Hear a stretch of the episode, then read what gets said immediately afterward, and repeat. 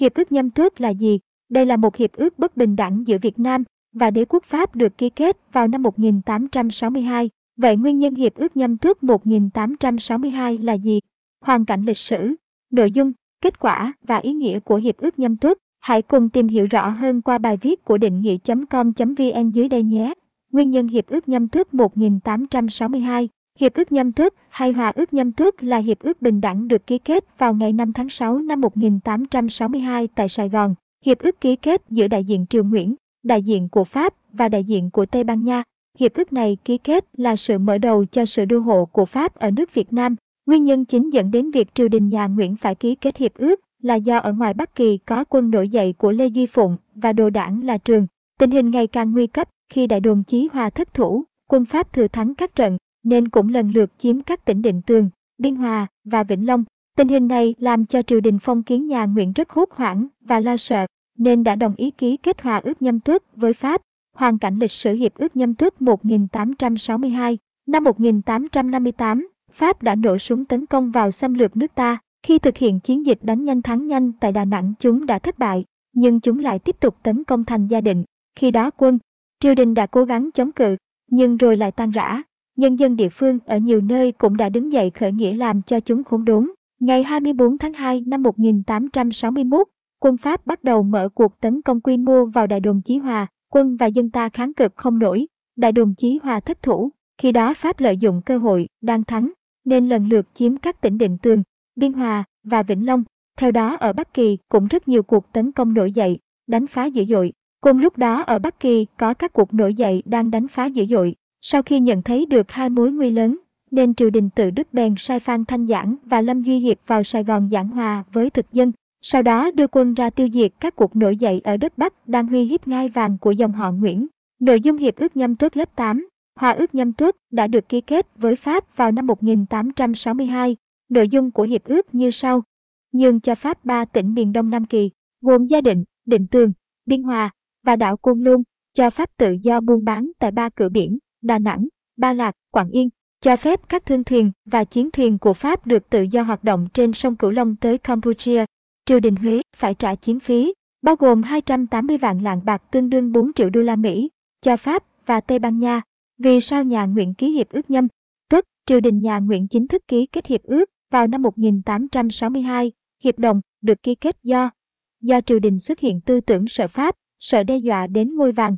Triều đình hòa hoãn với Pháp ở Nam Kỳ để tập trung lực lượng đàn áp phong trào đấu tranh của nhân dân ở Bắc và Trung Kỳ. Triều đình không tin tưởng vào năng lực kháng chiến của nhân dân, thấy Pháp mạnh về vũ khí. Hậu quả của Hiệp ước Nhâm Tuất năm 1862, hợp đồng được ký kết và để lại hậu quả nghiêm trọng. Có thể thấy Hiệp ước Nhâm Tuất ra đời khiến người dân phải chịu nhiều thiệt thòi, làm vi phạm chủ quyền lãnh thổ của Việt Nam. Hậu quả chính gồm triều đình chính thức đầu hàng Pháp, triều đình Nguyễn từ bỏ trách nhiệm tổ chức và lãnh đạo kháng chiến chống Pháp đồng thời cũng thể hiện ý thức vì lợi ích riêng của triều đình phong kiến, nên đã phản bội một phần lợi ích dân tộc, làm mất ba tỉnh miền Đông Nam Kỳ. Một số nhận xét về hòa ước nhâm tuất, rõ ràng hiệp định vô cùng bất lợi cho nhân dân ta, làm vi phạm chủ quyền lãnh thổ của Việt Nam. Với bản hòa ước nhâm tuất, thì Triều Nguyễn đã mất đi một phần hai vựa lúa lớn nhất cả nước, đồng thời nó cũng mở cửa biển tạo điều kiện cho Pháp dễ dàng đưa quân sang tấn công ta nhanh hơn. Việc bồi thường chiến phí làm cho lực lượng trong nước càng yếu hơn, nghèo hơn, nhà Nguyễn bị Pháp đánh trúng. Tâm lý nên đã mắc mưu là sẽ trả lại thành Vĩnh Long. Hiệp ước đã chứng tỏ sự nhu nhược, hèn nhát, không chủ động tấn công địch của triều đình nhà Nguyễn. Bước đầu nhà Nguyễn đã đầu hàng thực dân Pháp, triều đình nhà Nguyễn vì quyền lợi giai cấp quên đi nền độc lập của dân tộc, đồng thời chỉ lo cho sự an nguy của gia tộc, chứ không nghĩ tới hậu quả và không có lòng tin vào nhân dân, tâm lý sợ địch không biết sử dụng sức mạnh của nhân dân để kháng chiến chống Pháp. Hiệp ước nhâm tước 1862 còn đờ xê xem như văn kiện bán nước đầu tiên của triều đình nhà Nguyễn, cũng là cơ sở cho thực dân Pháp xâm lược lâu dài nước ta. Ý nghĩa hiệp ước nhâm tước 1862 là gì? Đối với triều đình thể hiện sự nhu nhược, tâm lý sợ giặc, chỉ lo cho an nguy cho gia tộc. Khi ký kết hiệp ước nhâm tước bước đầu đã giúp cho triều đình giữ được an nguy, Đối với nhân dân, đối với sĩ dân Nam Kỳ, sau hiệp ước được xem như ngọn cờ chống thực dân Pháp xâm lược đã chuyển hẳn sang tay nhân dân, dân cao ngọn cờ chiến đấu của nhân, tạo thành nội dung chủ yếu của lịch sử Việt Nam hồi nửa sau thế kỷ 19. Chúng ta có thể nhận thấy việc ký kết hợp đồng không làm thay đổi tình hình của nước ta, Ngược lại nhân dân ta còn phải chịu nhiều thiệt thòi, kẻ thù vẫn nham hiểm và đô hộ nước ta, triều đình vẫn đầu hàng, can tâm làm, tay sai cho giặc.